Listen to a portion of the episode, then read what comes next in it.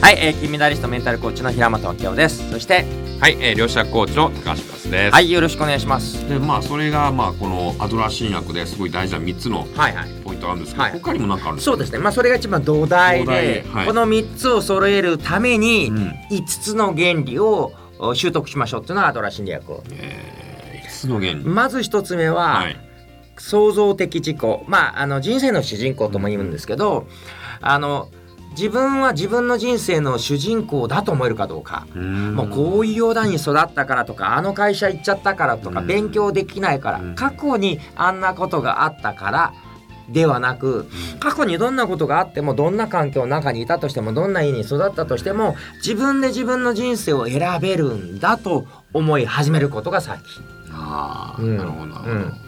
まずは自分が主人公ですね。うんうん。まあ、確かにもうなんか自分がこの人生におけうん。るこの舞台、はい。舞台の,、はいはい。こう主人公となってああまあ、自分がいろいろこう人生を作ってるんだっていうと、うん。やっぱりなんか幸せ感を感じる感じがしますよね。まさにアドラーが言ったのは私たちは白紙のキャンパスに自分の好きな絵を描ける画家なんだっていう言い方をしててうん。それもう100年前からそういう発想してるんですね。えー、なるほど、うん。それはいいですね。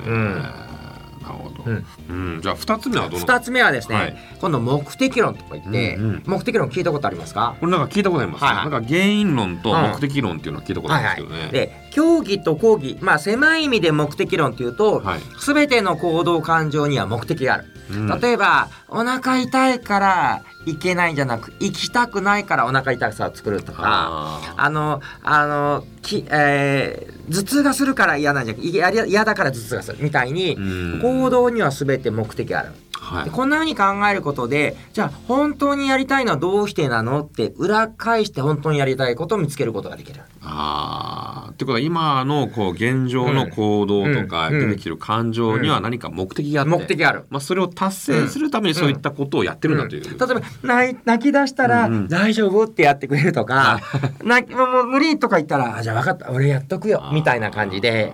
うんなるほど。なるほど。じゃあ例えばなんか病気になるとかじゃないですか。うんうんうんこれもしかしたら仕事に行きたくないから、休みたいから病気になってるかもしれない。おっしゃる通りなんですよ、仕事嫌いだから休みますとは言えないからあーあーなんかちょっと具合悪いみたいな感じで「すいませんもうマジちょっと具合悪いから」って言うと行かなくて済む。ああ、それを達成するために病気になってるみたいな。まあ、これが狭い意味で言うと目的論で、うん大きい意味で言うと、はい。何が悪いかどこが悪いかどうして悪いか探すのでもなく、うん。どこがいいかを探すのでもなく、うん。どうしたらいいかを探すのが目的論なんですよね。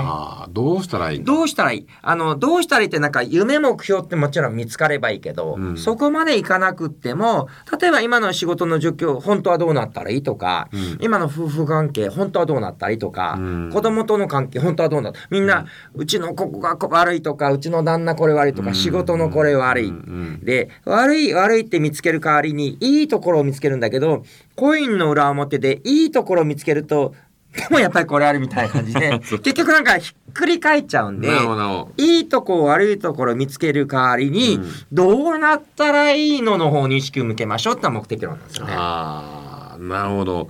まあ、それをなんかどんどん質問していくと、なんか理想の自分像とか、なりたい自分とか、うん。うん。まあ最終的にはもうなんかビジョンとか見つかりそうな感じがしますよね。最終的にはぜひね、夢とかビジョン見つけてほしいんですけど、うん。はい。い、きなりビジョンとか言われると出てこないのでね。じゃあ例えば明日どんな一日になったらいい？まずは例えば週末、はい。今週末どんな週末だったらいいかなってイメージできるじゃないですか。はいはい、確かに。そして明日の午前中こういうミーティングがあるんだけど、うん。そのミーティングどうなったらいいかなぐらいだったらできる。うんうんうんこんな風に日常の細かいところからはい。目的論、うん。何が悪い？ではなくどうなったらいいかから発想し始める。うん。なるほど、うん。確かにそうだったらねイメージが湧きやすいですよね、うん。まあ、でもそれもなんかコーチングに使えそうだからね。そうなんですよね。すごく相性がいいんですよ。相性いいですよね、うん。うん。えー。じゃあそれがまあ二つ目。で三つ目は？三つ目は、はい。主観主義とか現象学っていうんですけど、はい。うん。これは何かとその対比が客観主義。客観主義。あの客観的にこうだよではなく、うん。もうちょっと別の言い方すると一人一人ものの見方違うっていう前提に立つんですね。うん。なんであの人こうするのか理解できない。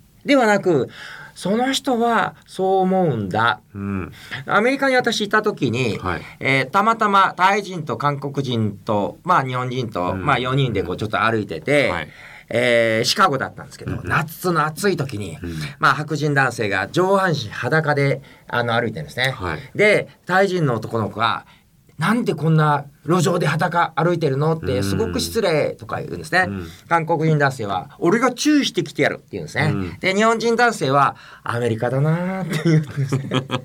こんな風に、うんあその人はその人の考えあるんだって思うと楽になるんだけど、はいなんで俺のこう俺こうそう思わないのって自分の考え価値観を押し付けちゃうと揉めるんです。確かにそうありますよねうんそれがまあ三つ目三つ目、はい。ありがとうございます。ありがとうご。ざいます